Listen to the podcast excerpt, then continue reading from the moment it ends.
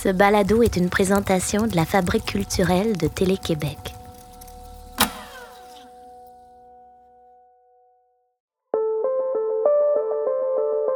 Non, là, à l'intérieur de moi, ça, bouillonne de doute, de, de peur. J'ai appris que, ouais, ça aussi, c'est une, ça devient un outil de création quand même.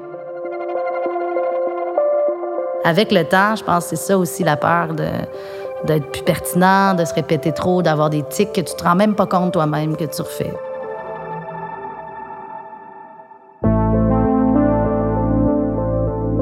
La proximie est l'étude des distances dans les relations interpersonnelles.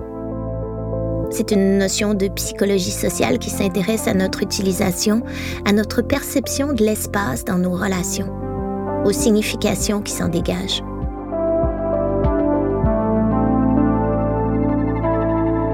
Je m'appelle Sophie Cadieux. Voici Proximi.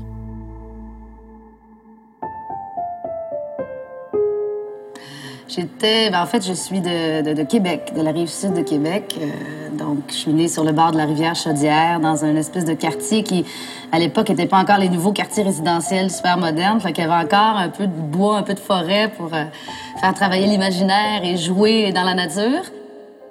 La première fois que j'ai entendu parler d'Ariane Moffat, c'était bien avant la sortie d'Aquanaut. On est au début des années 2000, j'habite sur le plateau Mont-Royal. Bon, c'est encore le repère des artistes et des étudiants paumés dont je fais partie. Je viens de terminer mes études au Conservatoire d'art dramatique de Montréal.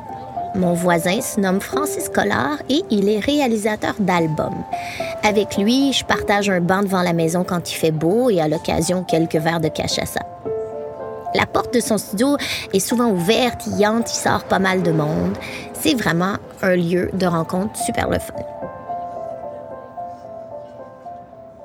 Un jour, il m'invite à l'intérieur pour me faire écouter ce sur quoi il travaille. Je me rappelle d'avoir enfilé les écouteurs et d'avoir entendu les premières notes de Point de mire d'Ariane Moffat.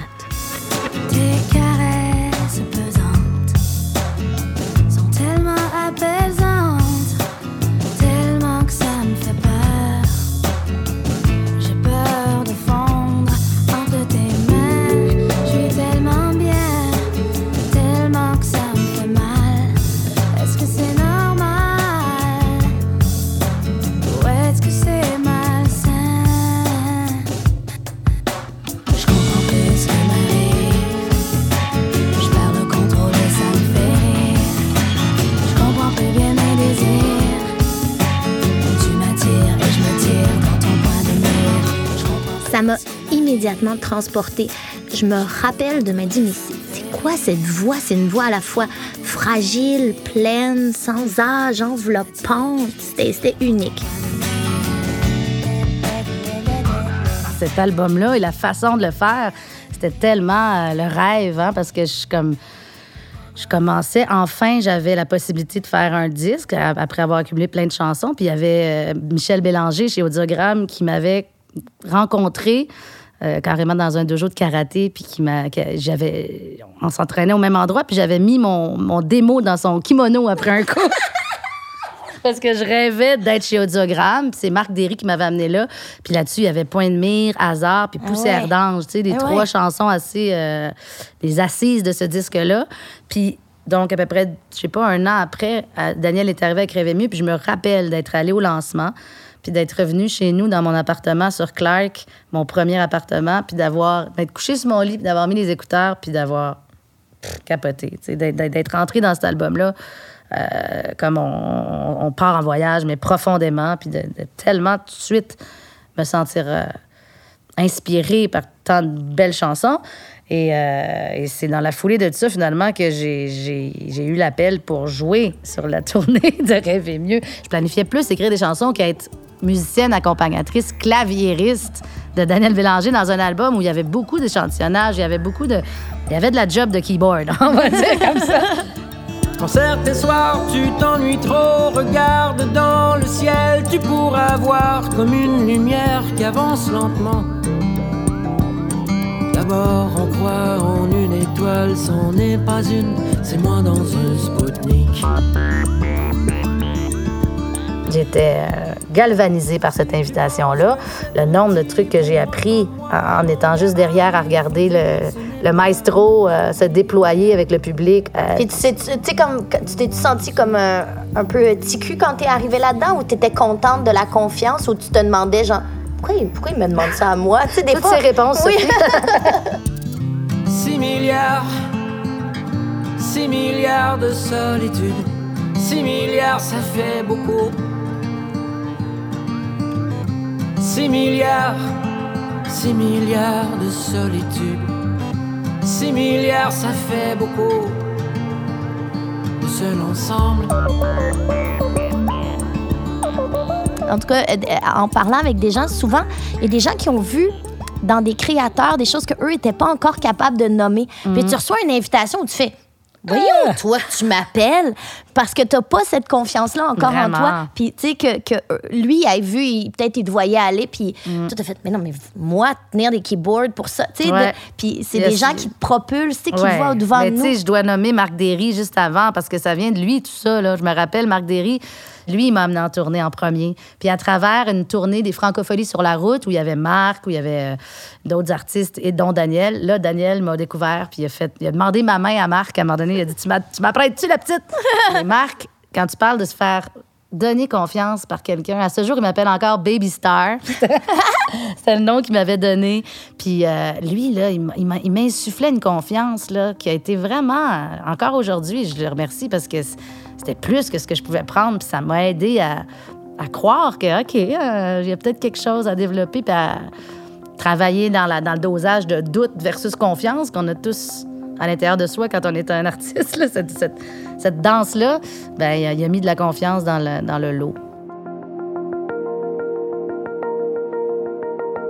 Je suis toujours fascinée par ce moment dans un parcours d'artiste où l'ordre des choses bascule où la peur de se mettre en branle, de se mettre à nu, ne freine plus les pulsions, la création, l'envie de rejoindre les autres. Le parcours musical d'Ariane était enviable. Elle accompagnait des chanteurs incroyables comme Marc Derry, Daniel Bélanger. Alors je me demandais qu'est-ce qui a pu provoquer cette étincelle, le déclic pour se lancer dans le vide? Clairement, je suis dans mon bain, encore dans cet appartement-là, submergée dans l'eau. Puis là, j'ai cette grande réflexion, ce grand vertige. Est-ce que je fais vraiment ça? Tu sais, je, je, lâche-tu? Parce que Daniel, c'est une amitié profonde qui s'est développée. C'était un lien super fort, des moments. Euh, Puis un semblant de sécurité, peut-être aussi, ben tu sais, comme en musique, c'est rare que Complètement. je tournais dans toutes les salles du Québec dans des conditions comme qui font rêver tous les musiciens. Puis je faisais les premières parties. Je partais trois tunes de mon nouvel album, puis je partais dans un Spoutnik juste après. Tu sais, ça, c'était malade. Puis euh, là, de, de quitter ça, mais en même temps, c'est le vertige des grandes décisions de la vie. Là, On s'en rappelle aussi parce qu'on sait a posteriori que c'était la chose à faire, même si c'est super dur. Mais de faire ça, de prendre les, les rênes de ces choix-là, c'est parce que il faut y aller. Puis ça, c'était pas une, décision facile, mais euh, c'était la bonne, finalement. Mais toujours, je, serai toujours éternellement reconnaissante parce que Daniel, il y avait le public de Mélomane, le public qui est prêt à te suivre quand tu changes d'un album à l'autre, le public qui aime ça aller voir des shows, juste à la frontière aussi du début de, la dématérialisation de la musique, puis d'une offre de, de, chanteurs de plus en plus grande. J'ai l'impression que ce lien-là qui s'est tissé dès, le début, a fait en sorte que par la suite, j'ai pu continuer à avoir du monde dans, mes salles, puis d'avoir un, genre de, relation qui est basée, euh, qui est ancrée solidement depuis le début des années 2000. Elle nous présente une chanson de son troisième album, Tous les sens. Alors voici Ariane Moffat avec La fille de Lisberg.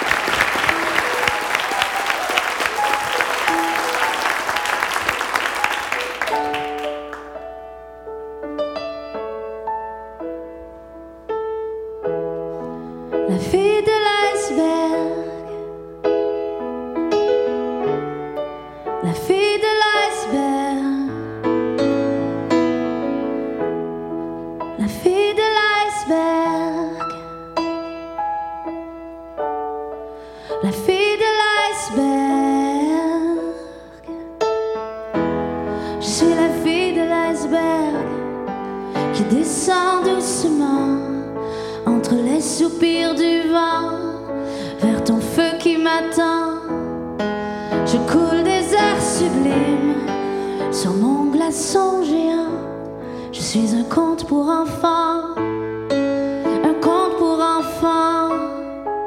L'épaule m'attire, magnétise mon sextant. Le soleil me tire, le soleil me prend. La fille de l'iceberg,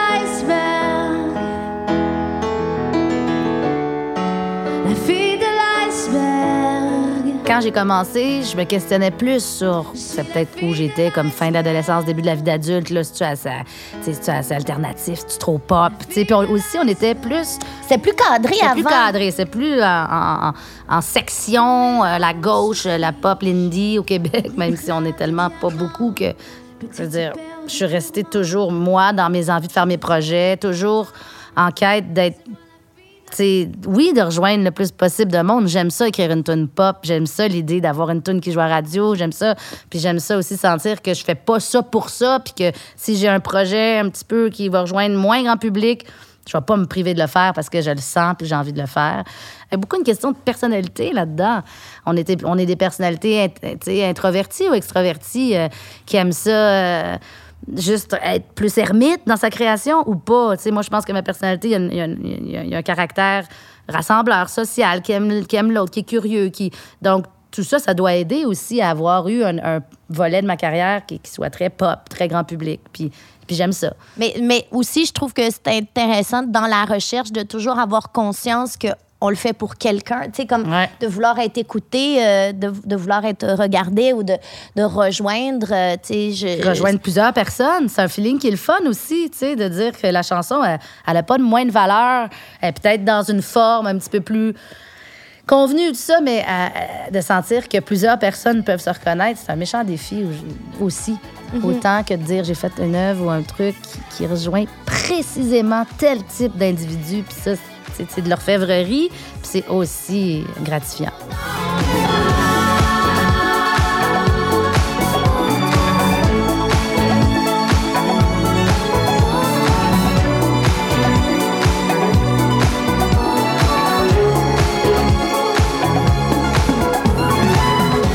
T'as tout le temps eu une image un peu non négociable. Tu sais, t'arrivais, là, c'est ça, c'est moi. Là, j'arrive avec ma tuque.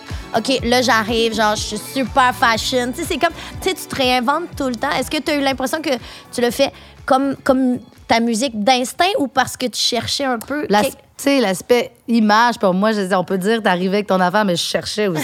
C'est pas mon, c'est pas nécessairement mon, ma force. Je- on pense tout de suite à mon ami Pierre, ton ami Pierre Lapointe. Sais, Je veux dire, ça fait partie de son entité artistique. C'est comme intégré, puis tout ça. Moi, j'ai toujours euh, été un peu euh, larguée dans l'aspect de l'image. Mais en même temps, coincé puis libre en même temps. Peut-être coincé dans mon rapport à moi-même, à mon image, à mon corps, à- pas toujours super euh, complètement dégagé et à l'aise, ce qui peut expliquer comme des fois de ah, changer de look par rapport, en échapper une, après ça, quatre bons coups, après ça, un peu, un peu ça.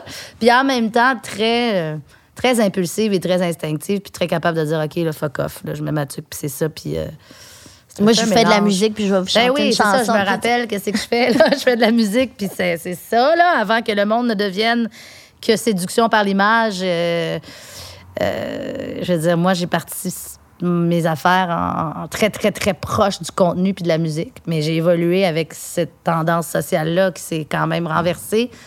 Ouais. le contenu n'est plus important aujourd'hui. J'exagère à peine.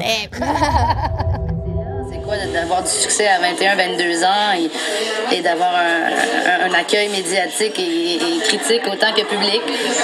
Je pense que euh, ça a été un gros coup de s'habituer à ça, d'avoir l'impression d'avoir un peu deux personnes, la Ariane Moffat que je connaissais, puis la Ariane Moffat qui était perçue par, le, par les gens, par le public, une espèce de dichotomie qui est pas évidente à vivre au début. Ça a été une adaptation, le succès de ça. La pression, moi je suis une personne très performante qui veut toujours faire les choses euh, euh, parfaitement et c'est pas ça, c'est pas ça la vie toujours.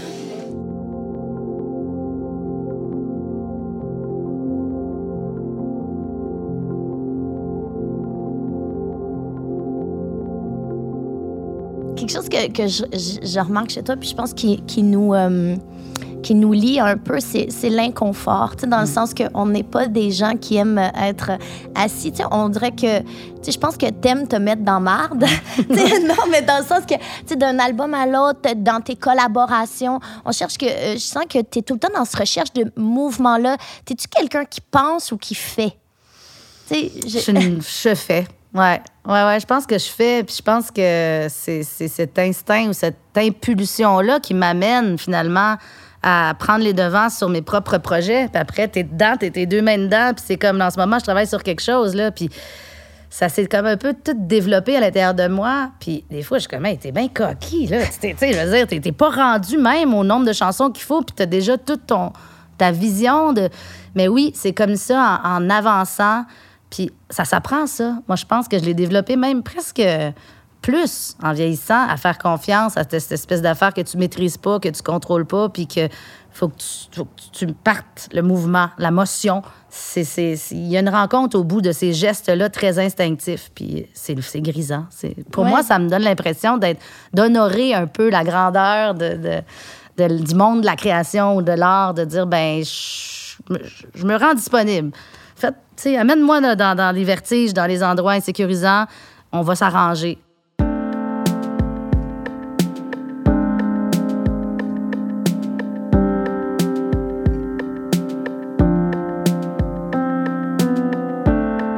Il y a une alliée sur laquelle Ariane peut compter depuis la sortie de l'album Aquanaut en 2003.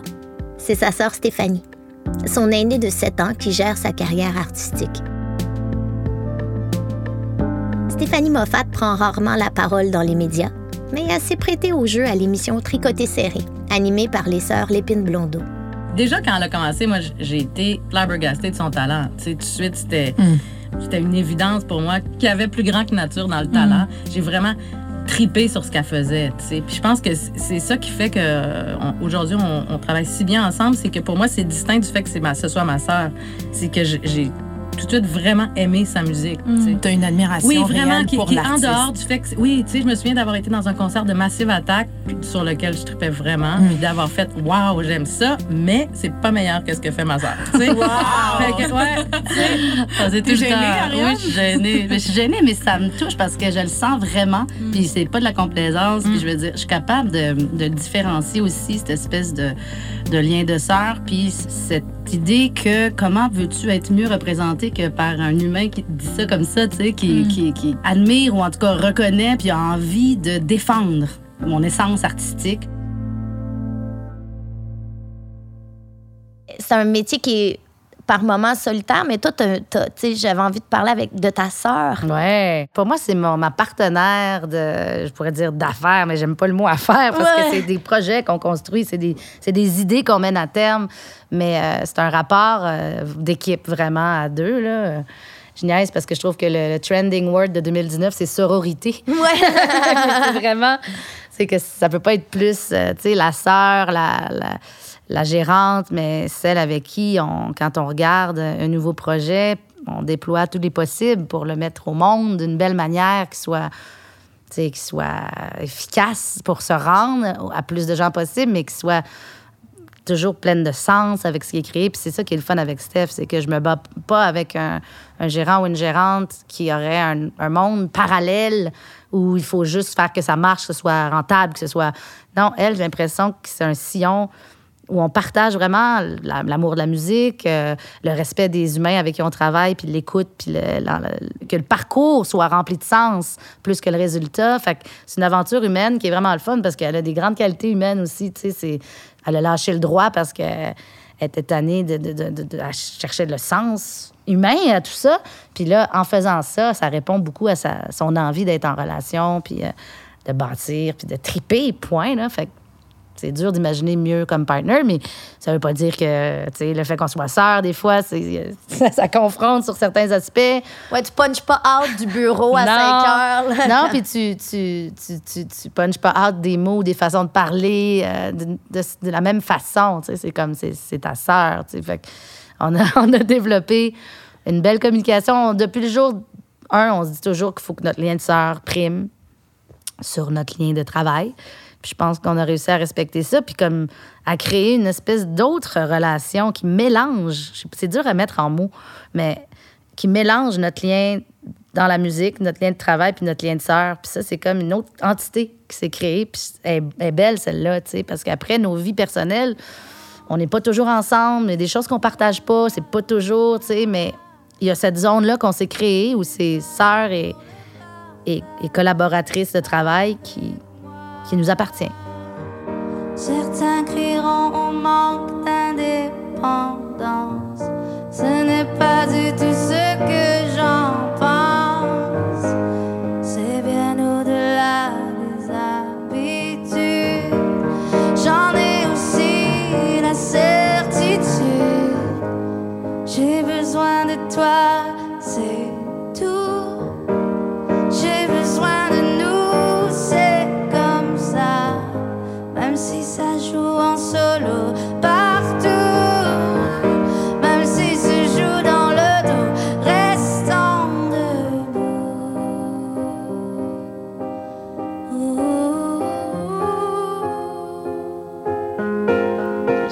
commencé jeunes, les deux, à avoir été euh, accueillis rapidement. Euh, euh, on, parle souvent au Québec, on dit la chance, ah, j'ai eu la chance. Mais là, disons, tu as, la chance de, perdurer depuis longtemps. Et comment tu vois vieillir dans un, dans un milieu artistique qui est comme plugué intraveineux sur la nouveauté puis ouais. le, le 109?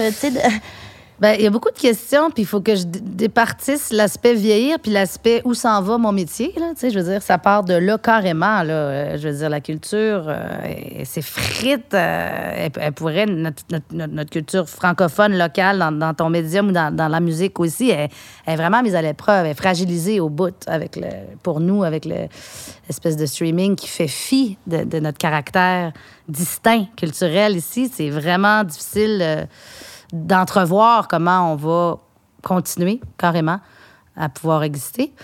Euh, fait qu'on dirait que cette question-là est aussi grande que de vieillir. Je vieillis en même temps que ça meurt un peu, tu sais. ça va être que les choses se métamorphosent, ouais. c'est ça, ça métamorphose. Euh, c'est une grande question. Je me pose ça tout le temps, mais pour l'instant, je suis mue par une espèce d'élan de, de sans lendemain causé probablement parce que je viens de te dire là, de pas savoir trop où ça s'en va, où ma carrière va s'en Puis ça me rend bien euh, dans l'acte de créer. Comme si il faut que j'en profite. Ouais, ça, donne du gaz. Là, ça, ça, donne du gaz, ça enlève des barrières de. de j'ai pas le temps de niaiser, j'ai pas le temps de me poser trop de questions. Je, je, peux tellement sortir quelque chose du jour au lendemain si moi ça me plaît que j'ai même pas besoin de savoir si ça va rejoindre tant de monde. C'est pas. Euh, l'aspect single radio, il est même plus dans mes réflexions. Fait c'est ça. On le dit souvent, ça donne une, forme de liberté, le fait de pas trop savoir où tout ça s'en va. Puis euh, je vais pas m'accrocher à Ah, je ne peux vivre sans mon public, je ne peux vivre sans la chanson. J'avoue que je ne sais pas qu'est-ce que je ferais de tant d'autres, mais je vais pas m'accrocher à vouloir rester à tout prix si je sens que hmm, mon petit cœur me dit là, que c'est plus pertinent, là, puis qu'il y a moins de monde en maudit dans les salles. c'est pas juste à cause de l'industrie de la musique. C'est, peut-être parce que là, euh, j'ai, j'ai été là assez, puis je vais pas m'acharner. Il n'y a rien au niveau de la dignité aussi artistique, le sentiment de, de, de, sentir éventuellement que OK, Madame Moffat, euh, vous pouvez y aller. Tu sais, je pas me rendre là, moi, là, là. Ça serait trop un manque de sensibilité aussi à. Tu sais, je suis moi une artiste, oui, mais je, suis dans un contexte social. Je m'adresse à des gens, je fais partie d'un tout, puis euh, je voudrais pas être seule à me faire triper. Là, ouais. peut-être peut que c'est déjà ça, puis je le sais pas. Là, mais ah!